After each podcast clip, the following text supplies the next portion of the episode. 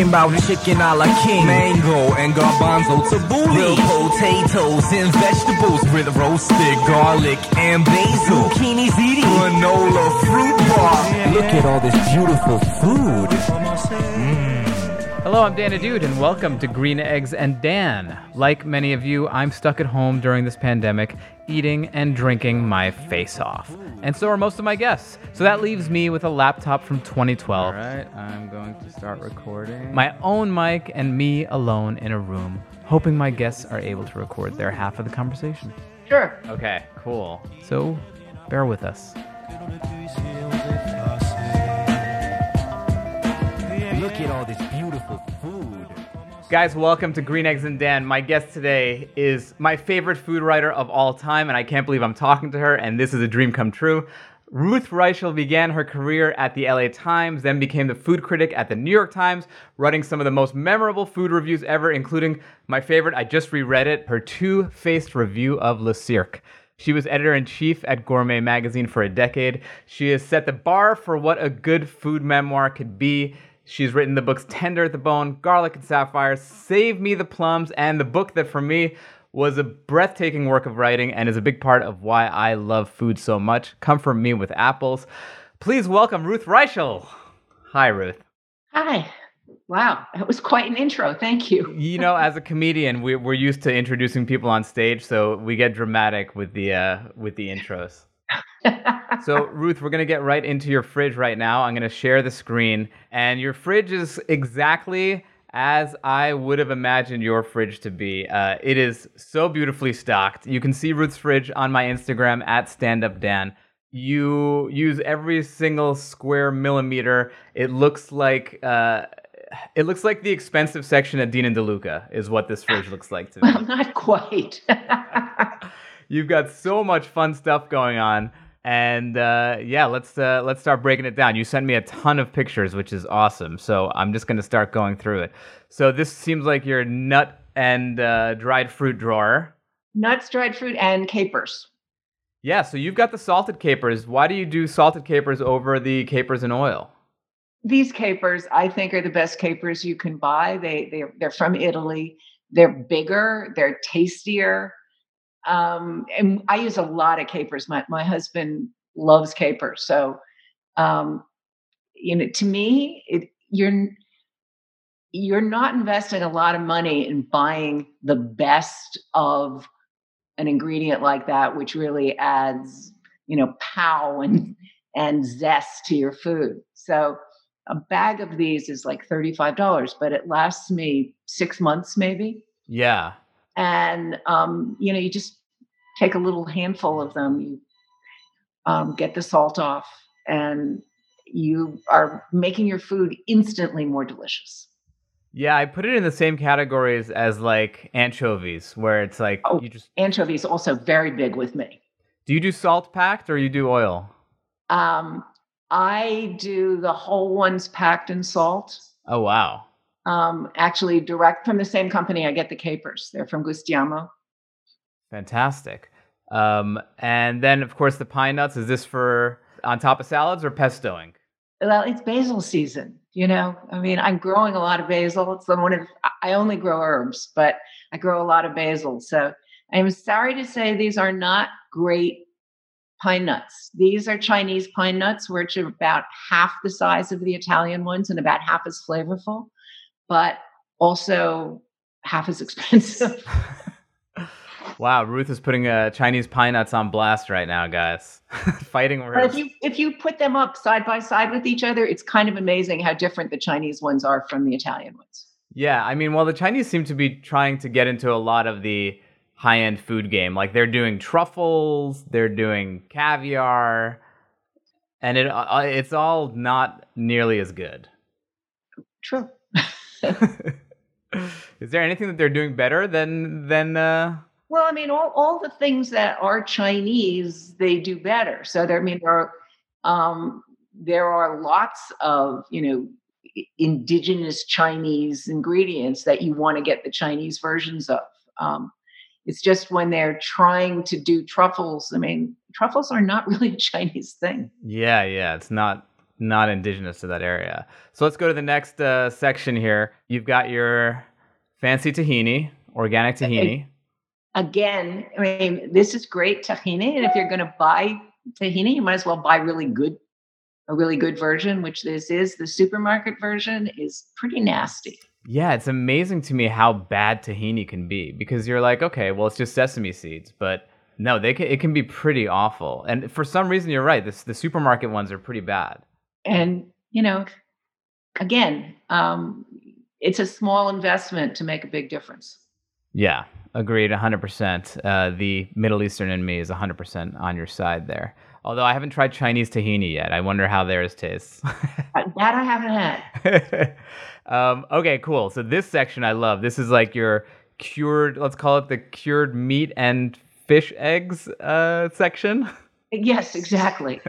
um, so um, there's smoked trout there, which is delicious. And then there are two different kinds of local cured meats. Um, the sopressata is from charcuterie, which is um, a local up here uh, charcuterie, and they make really good stuff. And the bacon is Nueske's, which is from Wisconsin, and I love their bacon. And then we over on the side, you've got bottarga, which is one of those ingredients that I always have on hand. It's sometimes called poor man's caviar. It's um, dried mullet roe. Yeah, I love bottarga, and that's another one of those kind of secret ingredients that you can put in anything and adds this umami fishy flavor that's delightful. Exactly. Although I, it's funny, I haven't. I've had a, t- a tough time finding the the intact mullet roes of the bottarga. Like I, I, I have something. Someone, a friend of mine, gave me a like a jar of it that's already powdered, and it's it's it doesn't have oh, nearly the same, the same, flavor. No, it's not the same. And also, you really the thing about having the whole one is that they come waxed, and you sort of take the wax off, and then you can slice it in beautiful little shavings that are I mean, the dry, the already grated one, like anything that's grated, it, it dries out. And the whole ones, it's sliced and it's moist, and it's a completely different experience. Yeah, it's that's that's for sure. That is definitely worth spending a little a little more money on. Um, okay, so now we've got the Korean section with the you've got gochujang, which is like a fermented Korean hot sauce. What are you using that in?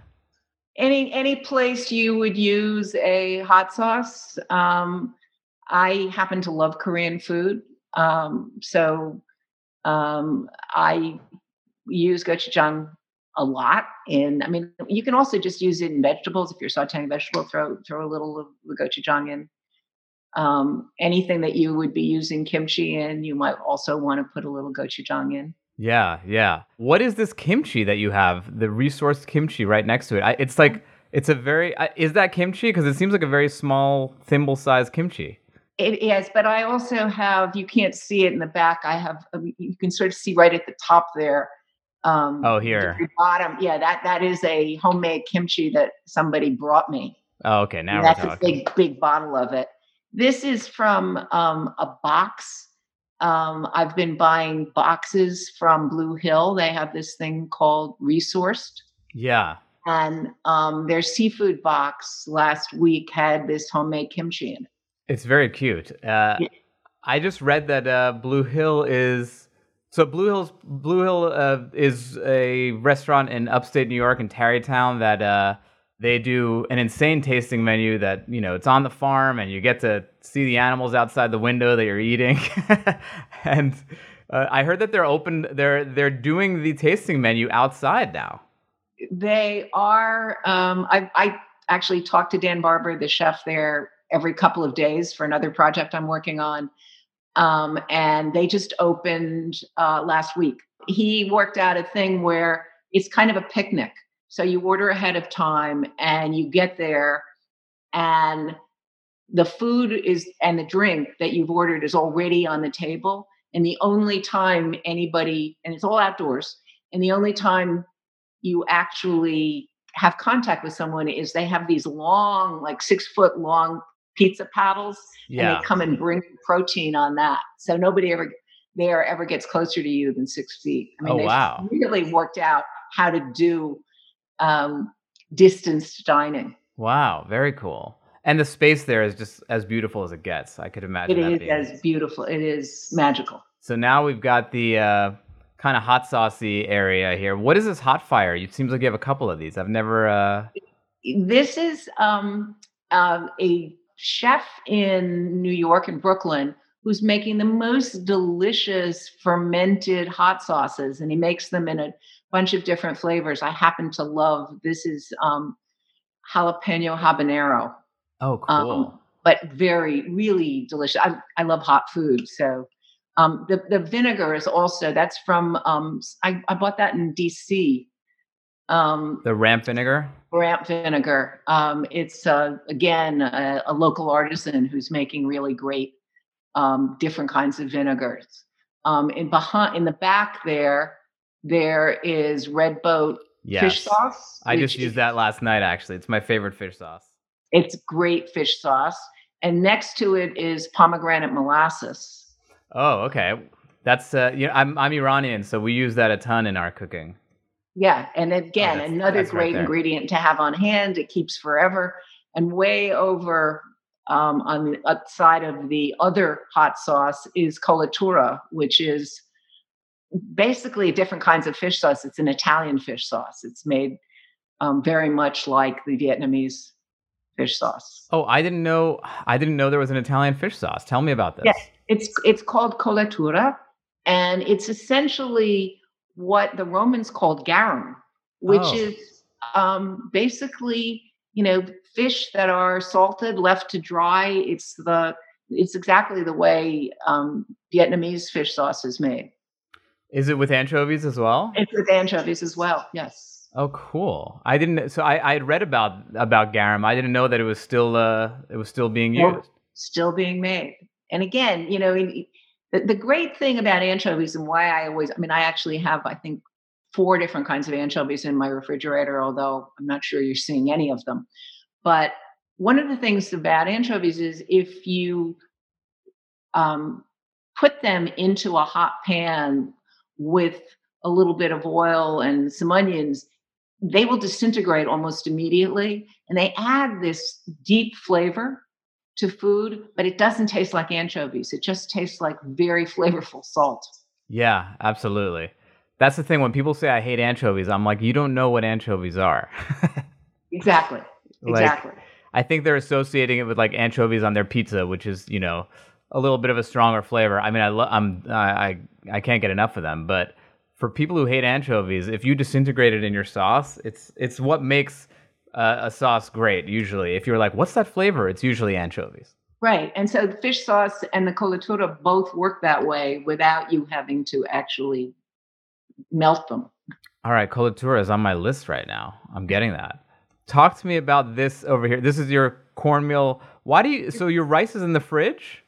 Um, so this is these these are um, products from Anson Mills, who um, they're um, in South Carolina, and they are growing things the way they were grown in the South, you know, 150 years ago. They're bringing back. I mean, this Carolina rice is a rice that was almost gone, um, and their stuff is organic. So if you've got organic anything, you know, flour, cornmeal, buckwheat, um, it behooves you to put it in the refrigerator because the germ is still in there. It's a living thing and Right. it will go bad. Interesting. Uh, yeah, I've read a lot about Anson Mills. They're it's like a very cool thing that they're doing there, just like bringing back almost endangered, let's call them rices and stuff. Yeah, and so you, I mean, underneath that, there's um, some good Italian flour for making pizza. There's buckwheat for making blini. Um, so I have this whole drawer of um, living flowers. I love it. and rice. Are you making bread in quarantine? Are you becoming a big You bread know, I- maker? I did in the beginning, and now, you know, one of the things you want to do is support local bakeries and so forth. So I've stopped. yeah. Um, I, I got a hundred pounds of flour in in the early days of the quarantine, when I went to the supermarket and there was no flour, I freaked out completely. Yeah. And um, a friend who has a Chinese noodle factory uh, sent me a hundred pounds of flour. I pretty much distributed locally to other people who couldn't get flour. oh, that's cool. Uh, And so I was baking frantically in the beginning. And then I thought, no, this is silly. I should just go buy my bread. Yeah, it's amazing how in the beginning of quarantine we were all like, uh, it, it was like rationing like starches. It was like we were at war. Exactly. We don't. We we are at war. Yeah, honestly. Okay, so tell me about this drawer over here. This is uh, I don't know what any of these are except for the Grey Poupon, and I'm assuming tomato paste. That is tomato paste. Yes. Um, on the extreme left is Worcestershire sauce from Lady Jane's Alchemy. Um, it's locally made. Oh, uh, wow. Real Worcestershire sauce. It is the best Worcestershire sauce I've ever had in my life. Wow. um, and so it it sells out almost immediately. But as soon as I can buy it, I do. Um, Hozon is something that um, David Chang's company is making, and it's kind of they're experimenting with misos made from things that other than soy. Right. So um, I think this one is rye. Um, and again, I've had these for years and years and years. And the other thing is is the Bonji, which is their version of um, soy sauce. But again, this is also made with rye. And Oh, um, interesting. when they started making these things, I don't know, five years ago, I asked if I could um, buy some to play around with. And um, I, I particularly love this Bonji. It's really delicious. It's like a fuller soy sauce. And I don't think you can see it. I'm, I'm not sure I took a good enough picture, but I have about six different kinds of soy sauces too Oh, cool. you know, Chinese soy sauce, Korean soy sauce, Japanese soy sauce, uh, American soy sauce, uh, aged soys. Um, soy sauces vary dramatically in flavor. Well, tell me, like, because I feel like most people listening have probably just had the Kikkoman. How how different is an aged soy sauce, let's say, to what you're what you're getting in the little in the little packets?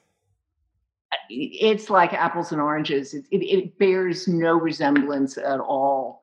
I mean, good. I mean, I'm especially taken with good artisanal Japanese and also Chinese soy sauces. Uh, Francis Lam a few years ago brought me some soy sauce back from China, which was so extraordinary. But you know, made in small batches by a family that's been making it for six generations. Wow. And what you get is so like in the stuff in the packets, basically what you're getting is liquid salt with really good aged, beautifully, sorry, beautifully made soy sauce. Um, you're getting layers of flavor. Yeah. Real depth. I mean, something that sometimes you just want to drink it because it's so delicious. Wow. Yeah, I think it's when I went to Tokyo, I had my fair. I feel like that was the most surprising thing to me, as well as real wasabi, which is like another oh, real one. wasabi, uh, amazing. And you know they're growing it now in the United States. They're growing in Oregon. Pretty good wasabi. Get out of here, really? Yeah, yeah. Oh, interesting. Do you use the shark skin or do you use the? Uh, I have a shark skin. Yeah. I do. I brought one back from Japan, and yeah, it's also such a beautiful object. I know they're they're. I have a nice little cute one, but uh, yes, I, I, They're they're awesome. I think I want to make like keychains out of them. They're so cute. Okay, this section here. So tell me this. So we've got poppy seeds, bean pastes, and what is this on the right here? that is um, black bean paste with garlic and chili, and that's that's a great Chinese product. The Lan Chi products are fantastic. Um, if you uh, want to make make a quick Chinese, I mean, to make a really quick Chinese, almost anything. If you have, you know, black bean paste or real black beans, which I also have, um, and um, and if you have a little bit of, um, you know, the the Chinese rice wine, Yeah. um, it you get the flavor instantly. I mean, you put a little ground pork, some onions, a little bit of black bean paste with chilies and garlic, and a little bit of rice wine. And the flavor, this, the aroma comes up into your face, and it's like, oh, this is Chinese food. Right, right. Yeah, I've never. I, I think Chinese rice wine is called Zhaoxing or something, right? Shaoxing. Shaoxing. I've I've never I've never had any at home. I think I've just had the Japanese rice wine. How how does it compare? This is another thing. It's hard to buy. You have to go to a Chinatown basically, to, or if you have a really good Chinese supermarket near you, um, to buy really good Shaoxing because the stuff that you can buy online is all salted. It's cooking wine and Right. it's salted and it's not good. Um, but I try and get really good Shaoxing wine for cooking. I mean, you, you basically end up using like a tablespoon. So, you know, you get a bottle that lasts you for a long time. But again, it's one of those things buy the best you can. And the thing that, one of the things I love so much about buying in Chinese stores is if it's more expensive, it's better. Yeah, I mean, right. I mean, that's just a rule of thumb. So when you go into a liquor store and you ask for Shaoxing, you just say, just give me the best you have. Give Yeah. me the most expensive. That's great. I mean, I imagine it's, is it super expensive? The most expensive? I mean, um, no, it's not super expensive. I mean, you know, maybe it's $25 a bottle. Oh, okay. Oh. And uh, this uh, more more Chinese ingredients here. You've got a lot of the Sichuan uh, chili oil, which is like my favorite stuff. Uh, yeah, chili crisp is great. Um, that red brick at the top is um, pressed caviar, which is good to um, grate over um, just about anything, pasta, Oh, cool. anything. I mean, So it's like a bottarga type sitch. it's like yes, except it's it's really good caviar. It, it's it's not the poor man's. This is the rich man's bottarga. right, right, right. I love it. And then you've got your butter drawer here with like five different kinds of butter, which is awesome. Yes, I, I am a butter freak. I love butter. Same. Oh, and so, you know, the minute this pandemic hit, I went out and bought a lot of butter. Like, oh my God, what if they run out of butter? What is it that separates? You know, there's something about the butter when you go to like per se, and then like the butter, the best butters that we can get in a store. Why is it such a dramatic difference? What is what's going on there? Okay, so if you go, one of the things about um, going to Stone Barns, to Blue Hill at Stone Barns, is that when they were open as a real restaurant, Dan would give you bread with two different kinds of butter. And the, they both came from the same place, but they came from different cows, and they called them single udder butters. and you could literally taste the difference. One cow liked would only eat like lovely fresh green grass and like the really tender grasses. Another cow liked all the bitter grasses. And you can taste it in the milk. You can literally, I mean, these are two butters from the same farm, made exactly the same way. And you instantly get what terroir is in butter. I mean, Wow. it, it matters what the animals were fed. I mean, milk tastes different coming from different places. Yeah, yeah. I'm also a, I mean, I love cultured sweet butter. Um, it's just, it's just a flavor that um, thrills me. Yeah, yeah.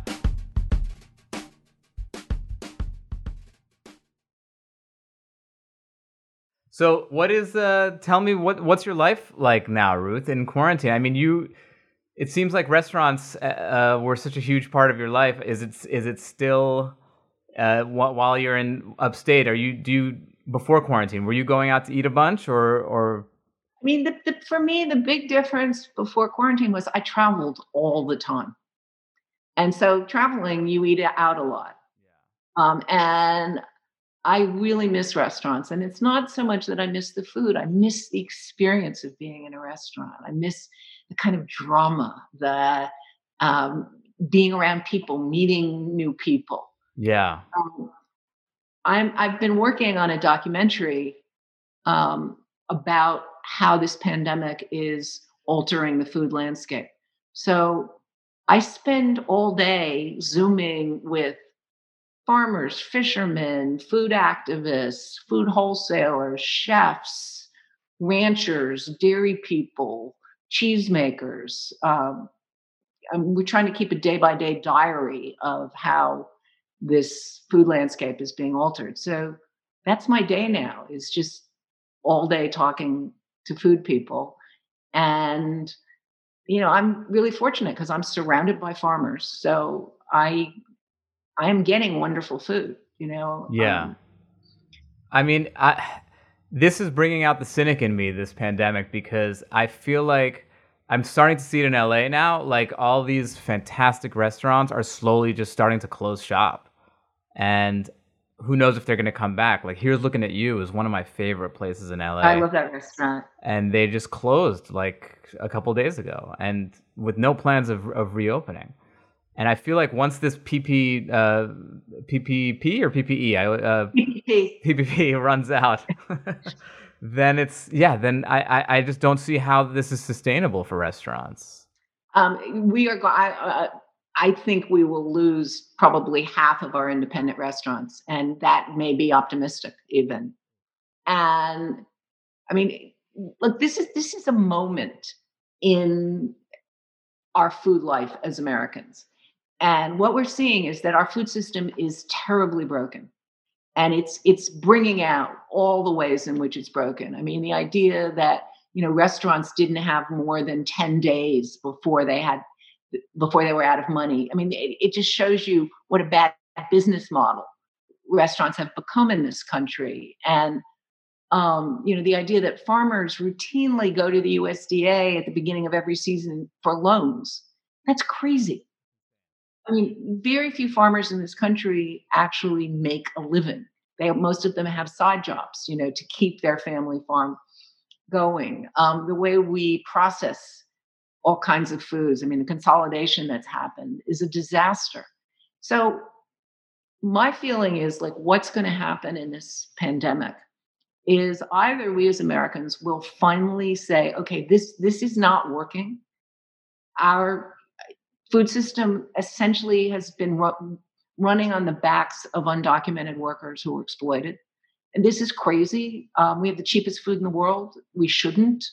Um, we need to be paying more for food. We need to make this system work. And maybe, you know, people are locked up, they're cooking, they're learning to cook again, they're learning about what it's like to be with their families at a dinner table and they're going to local farmers and seeing how hard they work and finding out how delicious food directly from the farm is. And either we will fix the system or the other thing will happen. And the other possibility is that restaurants fail, taking the farmers with them, you know, fishermen, you know, 85% of all the fish eaten in this country is eaten in restaurants. So the fishermen are desperate. Um, and maybe we'll just end up with industrial food, and maybe most Americans won't care. I mean, the only restaurants left will be chain restaurants, and um, you know, it'll be the triumph of Campbell's and Heinz and Swan. I mean, I think one one or the other will happen. On my good days, I think this is great. We're not going to waste this crisis. We're going to do, you know, we're going to fix it. And on other days, I think this is just going to be a disaster. Ruth, I should have told you before this is a comedy food podcast. know, I'm sorry. I'm sorry. no, I'm, I'm, I'm messing with you. It's just going to be so. I'm with you, and I think we eat too much cheap food, and we eat too much meat, and so that's why we need to make the price. The prices are so artificially low, and but to run on a campaign of make food more expensive, how? This is why it seems like such an uphill battle to me because it's like everyone's losing their jobs. Uh, you know, money is so scarce in general, and then the only way to save this broken system is to make stuff more expensive. It's just I don't I don't feel positive about it. It sucks. But you know, I mean, I think we have to understand what the costs of those cheap that cheap food is. I mean, the cost is that you know six out of ten Americans suffer from chronic disease.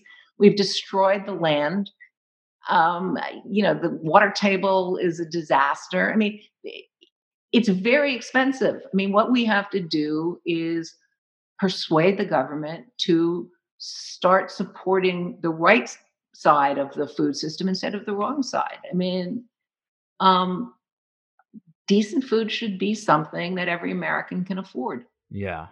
And however we have to make that happen, we have to do it.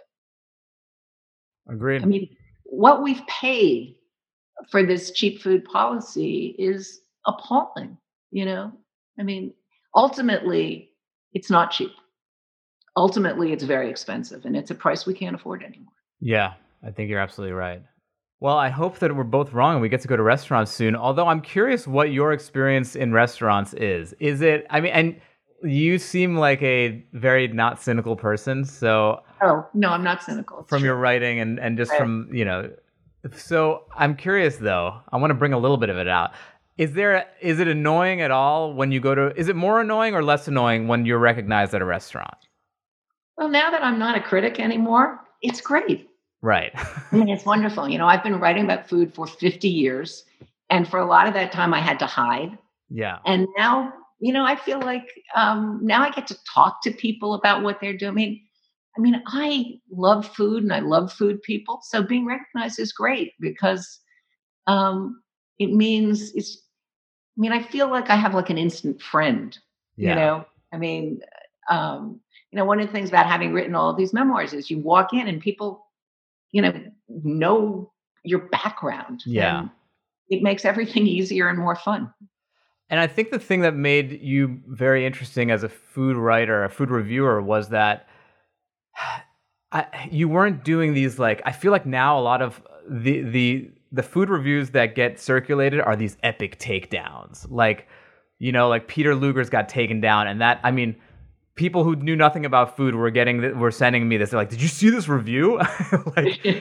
like they just go around so much. I feel like you kind of stayed away from that. Oh, no, I mean, you know that that review that you cited in the beginning was pretty much of an epic takedown. But even in your epic takedown, you know, half of it was about how great this restaurant is if you're treated well.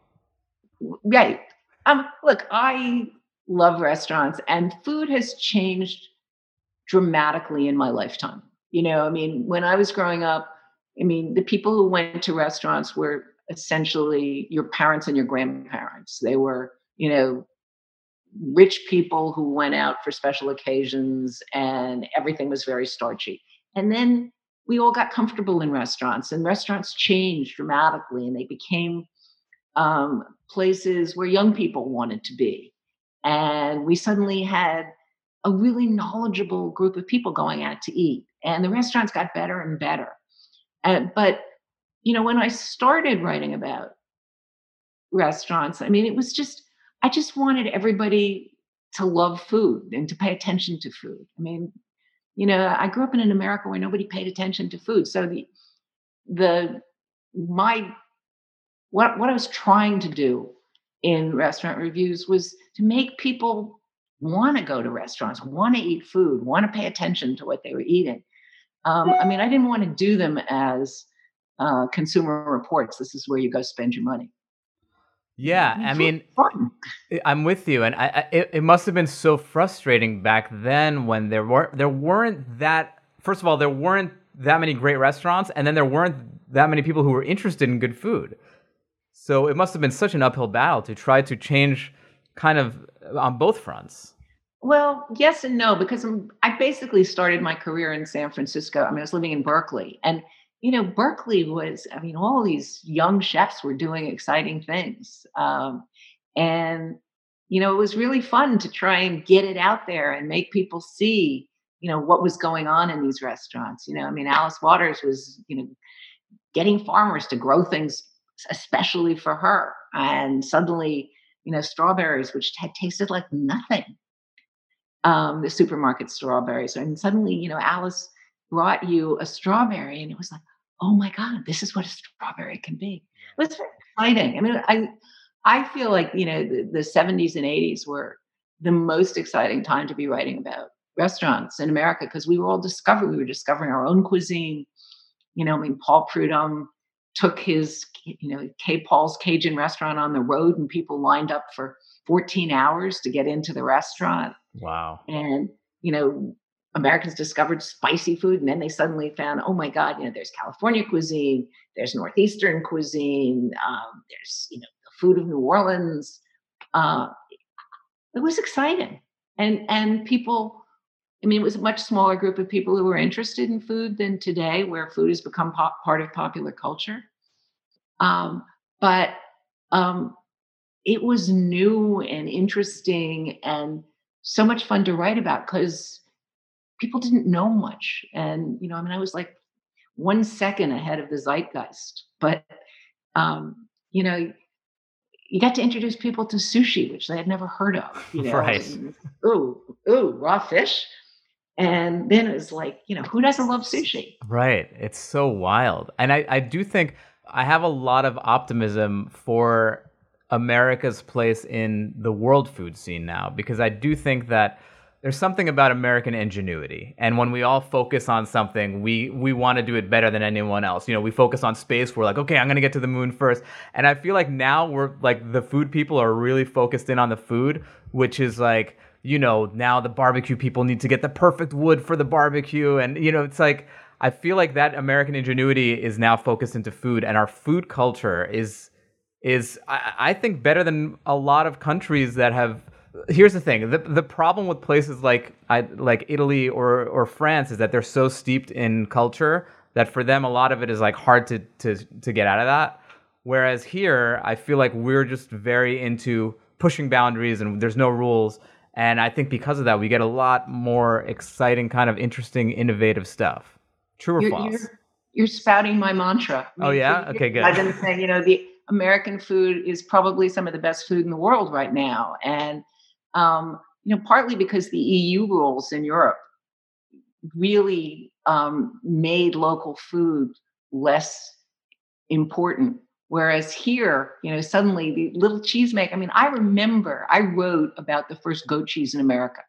in That's 1978. There was no goat crazy. cheese made in this country. That's so and crazy. Now, you know, now there's goat cheese in every every little community is making its own goat cheese, and they all taste different.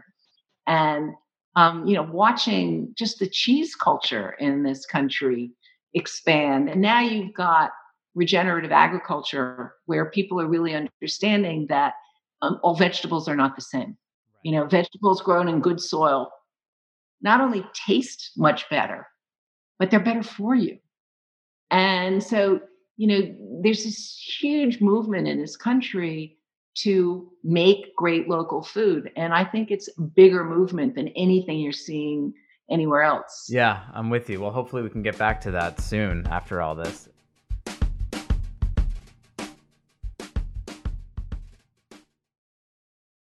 All right, Ruth, I can go on forever, but I need to get to my questions that I ask uh, every guest uh, towards the end of the episode, starting with what is your earliest food memory? Oh, it's not a good one. I'm sorry to say.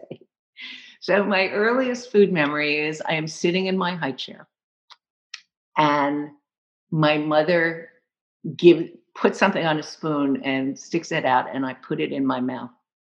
And it is the single most disgusting thing I have ever tasted. And I spit it out. And my mother looks at me and she takes a bite, puts it in her own mouth, and then says, What's wrong with you? This is delicious. And in that moment, I knew that my mother was dangerous, that she did not taste what I tasted. And that I had to, I mean, it's, it's what made me a food critic. From that moment on, every time my mother gave me something, I went to a tiny little bite, went to see if it was going to be something I wanted to swallow. Because my mother was taste blind and she literally what it was, this disgusting stuff my mother had fed. My mother would let ice cream, you know, the, the dregs of the carton, she would pour them into an ice, you know, those old metal ice trays and in one of those old refrigerators that, yeah. you know, this department was completely covered up with ice. And so she would take the ends of all the ice cream cartons and pour them in there. And they would sit there and the texture would be kind of i mean re melt melted ice cream that's been refrozen it has a horrible oh yeah sort of fuzzy texture and it had absorbed all the flavors of the refrigerator. I mean, garlic and onions and broccoli. And it was truly disgusting. And my mother thought it was delicious. So that's my first food memory. Wow. So the reason you got into food was to prove your mother wrong in a way. Well, no, I mean, not to prove her wrong. I mean, literally to save my life. I mean, you know, my first book does end with my mother putting 26 people in hospital in the hospital with food poisoning. And she was a scary cook.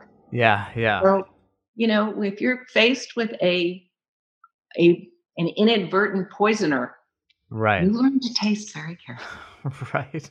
That wasn't what you were expecting, was it? No, I lo- look a lot of a lot of the first uh, a lot of them are negative. The what is your first food memory? A lot of them are are things that I, I feel like that's what sticks. You know, it's like it's kind of like negative comments on YouTube. Like those are the ones that everyone can say a bunch of positive stuff, but the negative one is what sticks. It's true. What is your death row meal? So you let's let's say you bought a bunch of truffles, you thought they were Italian, you found out they were Chinese, you you go to the guy who sold them to you, you kill him, you're on death row. what is your death row meal? So I have to tell you, I get asked this question all the time, and my answer is always different. Okay. Um, you know, I mean, but my stock answer is basically a never-ending meal, and it just goes on and on and so on. that they can never kill you. Yeah. um, but today, my answer would be because I, I am in quarantine and I really miss sushi. So I would start with um, giant clam, and then I would have lots of uni because I truly do love sea urchins. And then I would go on to, you know, the whole joyous world of raw fish. And that would that would be today my death row meal. So you go to the federal prison, you'd be like, I'd like an omakase. exactly. And you know, and um, for masa, please. yes, exactly. Speaking of masa, uh, what is the this? Uh, I'm so excited to hear the answer to this. What is the best high end meal that you've ever had?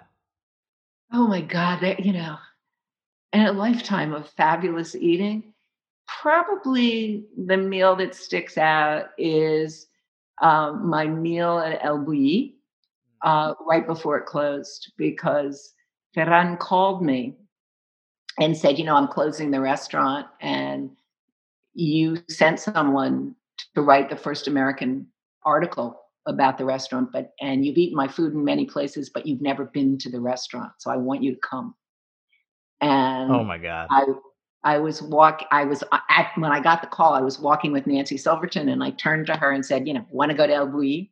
And then of course all our friends wanted to come too. So we were a group of girls and um, we went to the restaurant and it was magical. I mean, we got there at seven o'clock at night, and um, I think he gave us, I, I, don't know, 40 courses, something like that. And in the middle, about midnight, there was a total eclipse of the moon, and everybody in the restaurant went out and stood on the porch and watched this magic happen. And then we all went back inside, and I think we were there till three in the morning. But um, everything that he fed us was something I had never tasted before. And it wasn't all wonderful, but it was exciting. It was thrilling. I was there with people I loved. Oh, my, my son had just graduated from college. So I took him. Oh, um, cool. As a graduation present. So it was Nick and seven women. Nick and the ladies.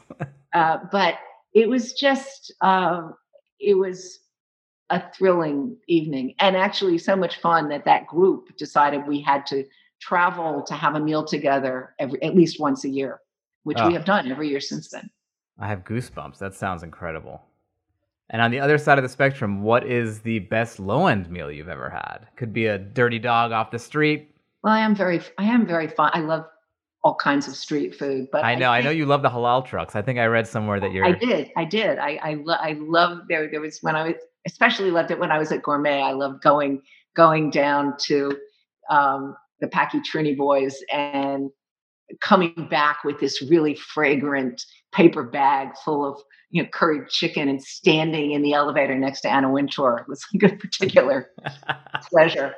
Um, That's great. But um, probably the best was again this was another girls trip. Um, to, we went down to Baja, Mexico, and we went to a place called Ruben's Mariscos in Tijuana, and the best seafood ever. Um, blood clams and aguachiles, mm, all freshly made, and um, you're just eating it on the street. But um, the most beautiful woman is this older woman who's so beautiful, and she hands you the food at, from out of the truck, and every single thing is fabulous. And then there are about 20 different kinds of hot sauces to put on it. And we just stood there eating for hours. Yeah. Mexican food scene, high end and low end, is just like is across the board fantastic. Well, in LA. In LA or in Mexico, I went to Valle de Guadalupe, and the restaurants there were. Oh yeah, that's that. that is, with this trip was on the way down to the Valle. Oh yeah, Yeah. Oh, the Valle is like one of my favorite places. Okay, what is what is Ruth Reichl's favorite drunk food? You know, I'm very big on bread and butter Yeah, and, and matzahs and butter. I mean, probably you know late at night, nothing like matzahs and butter. matzah and butter. Mm. Oh my god, that is uh. I'm not. I I hate matzah. I think it's just that might be like a childhood anti-Passover thing in me. Uh, have you ever had matzahs and butter? Really good sweet butter on matzah? I don't know. I feel like I, I feel like every time I had matzah growing up, it was like with that with like the tempty whipped butter. Ooh, it was awful. So you're a, a, a year-round matzah person? I am. I, Wow. I mean, I eat matzah brei a lot for Uh-huh. breakfast. So yes, I am a year-round matzah person. And what is your hangover cure? I don't have one. I, I mean, the idea of eating when you're hungover is really horrible. You just wallow in the misery of the hangover. I do. Well, you know, then I swear I will never drink again. right, exactly. we all do. Okay, this one I'm I'm fast. I would be fascinated by your answer. Who is your favorite celebrity chef or celebrity food personality who is not yourself? Well, you know, Nancy Silverton is one of my best friends, so um, definitely Nancy. I mean, uh, I've lived at her house uh, for months. Uh, we've traveled together. Uh, she's uh, an inspiration. Uh, you know, endlessly generous, uh, wonderful mentor. So, and some know, of the best. I, mean, I, I don't. You probably didn't want a friend, but that's what you've got. Look, I mean, I'll take the friendship out of it. I've always said, and I, I'm not very popular in a lot of circles for saying this, but I think the pizza at Pizzeria Mozza is my favorite pizza eh, in the U.S. well, oh, mine too. There's something about her crust that is just like, it's got this, I don't know, this like soft pretzel kind of feel that's just unbelievable. Yeah, it's really great. And her focaccia di recco at, at Chi Spacca is so delicious. What is that? Her what? Sorry. Focaccia di recco Oh yeah, uh, at Chi Spacca. I mean, it was such, and, and she worked on that recipe for two years to get it right, but it's really right. No, she's she's badass. I think that's a great answer. All right, your desert island food. You're trapped on a desert island. There's one thing you have to eat for the rest of your life. I'm assuming it's bread and butter. It would be bread and butter, but I thought I should probably give you a different answer because you don't want the same answer twice. It would be eggs. Eggs. Eggs, I mean, a perfect food. Yeah. I find myself in this pandemic for I don't know why, but I boil myself an egg every morning. I get these great local eggs, and it's just, you know, a, a soft golden egg yolk. Is there anything better? No, absolutely not.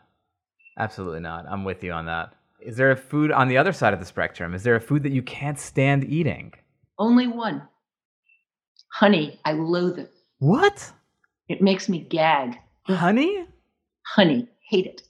Ruth. Sorry. just, I just can't bear it. I, it. It is. I cannot understand how people like it. Is it just cloyingly sweet to you or It, it's not. I mean, I don't like sweet things very much. You know, I mean, my favorite flavor is probably lemon, but um, there's something. It's it's not just this cloying sweetness. It's it's that tickle your throat. Ugh. Oh my god. I feel like that would that's like what a cartoon villain would say. Like, I can't stand honey. well, I have to tell you, that's what I bonded with MFK Fisher over. The first time I went to interview her, she gave me tea and she said, I hope you don't want honey. And and I said, No, I can't stand this stuff. And she said, Me either. And we were instant friends. Oh, that's so funny. you know, it's funny. My I have one that I can't stand as well. It's just one food, and it's pickled herring. Oh. I know. Oh, but you're wrong. I know, I know, I know. But I've tried it so many different ways, and I tried it in Copenhagen, and I tried it here, and I tried the something about sweetness and fish. It just I can't get down with it. Well, this is what you have to do. Once this is all over, you have to come to New York in June, and the first boatload of herring goes to the Dutch Queen. And the second boatload goes to the Oyster Bar in New York. And they serve this fresh herring. And it is so delicious. The Oyster Bar in the West Village? No, the Oyster Bar in Grand Central. Oh, oh, oh, oh, oh okay. And they, they've had a herring festival for years. Wow. Okay, I'll take you up on that. I'll do that. I'll send you a report after. I'll give it one Yeah, last shot. Taste it. That's amazing. So the first batch goes to the Queen of Denmark? Uh, No, of Holland. Of Holland, It's sorry. Dutch herring. Oh, yeah. Dutch. Yeah, yeah, yeah. Wow. It's good to be the queen. yes, it is. this is uh this is another favorite question of mine because you know a lot of times we have comics here who love to uh, go off on this one, but I I'm very curious to get the uh, the answer from a non cynic a non cynic. What is your restaurant pet peeve? This is such an odd one, but it does drive me crazy. When the chairs are not the right height for the table. I mean, it's just when you sit down and you're either, you know, you, you, you feel like a little kid at the table because it's your, your chair's too low. Yeah. And I keep thinking, you know, this would be so simple. Why doesn't the owner just sit down and you know instantly? And it it ruins the, the evening. You know, the minute you sit down, you know, oh, this is not going to be good. Or if or if it's too low and you can't quite figure out how to put your elbows on the table. It's awful, especially if it's one as low as one as high. I feel like I'm a little kid like getting yelled at by my parents. Exactly. I'm actually I it- this drives me insane, and I, I'm a I'm an investor in, in a restaurant in New York called Estela. And Oh, I love you're an investor in Estela. Yeah. How smart of you. Yeah. Everybody's favorite restaurant. it's a great. Ignacio is a genius. Yeah, he is. Um, except not at setting up chairs, because there is one section of the restaurant where the banquette is higher than the chair than the chair on the other side of the table, and it drives me insane. Um, it would drive me insane too. I fortunately have never been seated at that table. Yeah, it's the closest one to the bar. Don't sit there. I know. Um, I'm glad. I'm glad to know that. I hate to But throw you- shade. how, how incredibly smart! How did you end up investing there? Um, you know, I was friends with uh, someone who was his name was Thomas Carter. He was the Oh, sommelier. he's the guy who was disgraced, right? Absolutely, absolutely. And he started out at Blue Hill actually. And we were buddies and he was opening up a place and I'd met Ignacio and I thought he was really cool. And it was literally like they just had no money to start a restaurant and I and I I mean I didn't throw in a ton of money, but you know, I helped out and it ended up this is what's crazy about the restaurant industry is that that is like probably one of the biggest success stories in Manhattan and it's still they're still not making a ton of money. Like restaurants don't make a lot of money. It's such a it's a crazy business model. It is a crazy, but and I think one of the things that will come out of this pandemic is, you know, part of why they don't make money is because rents have gone insane. Yeah. And, you know, after this, they won't be. I mean, there's going to be a lot of empty places. And so the people who start out will have a better chance. And I think people are also looking at the model and thinking, you know, how do we how do we make this sustainable? How do we make this a decent business? Yeah. Um, so I don't think that um, you will see that kind of thing. I mean, it is crazy for a restaurant like Estela, which is, you know, just about everybody I know it's their favorite restaurant, right? I mean, I, and it's expensive. I yeah. mean, it's not like you go there and they're giving you the food. It's No. expensive. Yeah. Um, and the idea that that restaurant, which you can't get into for love or money unless you reserve, you know, weeks ahead, um, that that that is not making a lot of money, or that you know Gabrielle Hamilton at Prune isn't, you know, she Oh. had enough to what last for four days or something. That article broke my heart. I know it, it was it was heartbreaking, Yeah. but um, that model has to change, and I think everybody knows it.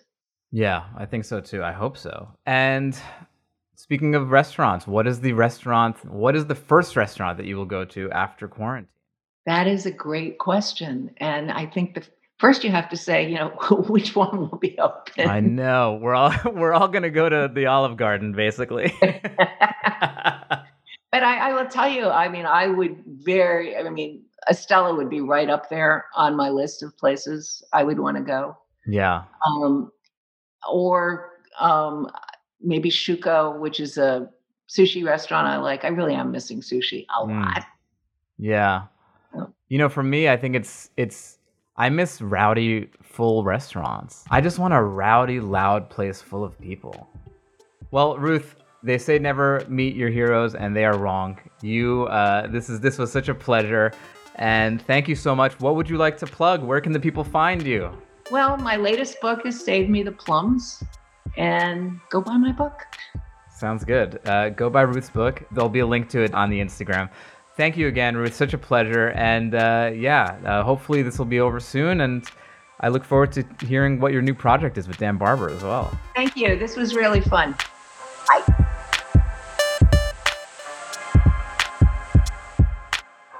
This episode of Green Eggs and Dan was produced by Andrew Steven. Executive produced by Jeff Umbro and The Podglomerate. You can find more of their podcasts at thepodglomerate.com. The theme music is Beautiful Food by Idan, and interstitial music is by Breakmaster Cylinder. If you like this show, please tell a friend, share an episode, and leave a rating and review on Apple Podcasts, Stitcher, Spotify, or wherever you listen to podcasts.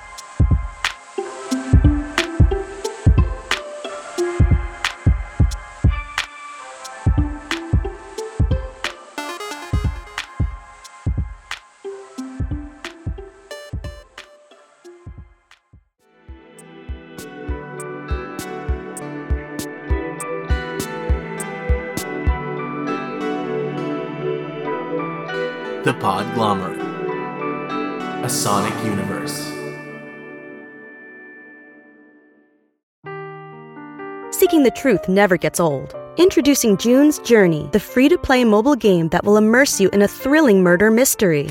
Join June Parker as she uncovers hidden objects and clues to solve her sister's death in a beautifully illustrated world set in the roaring 20s. With new chapters added every week, the excitement never ends. Download June's Journey now on your Android or iOS device or play on PC through Facebook Games.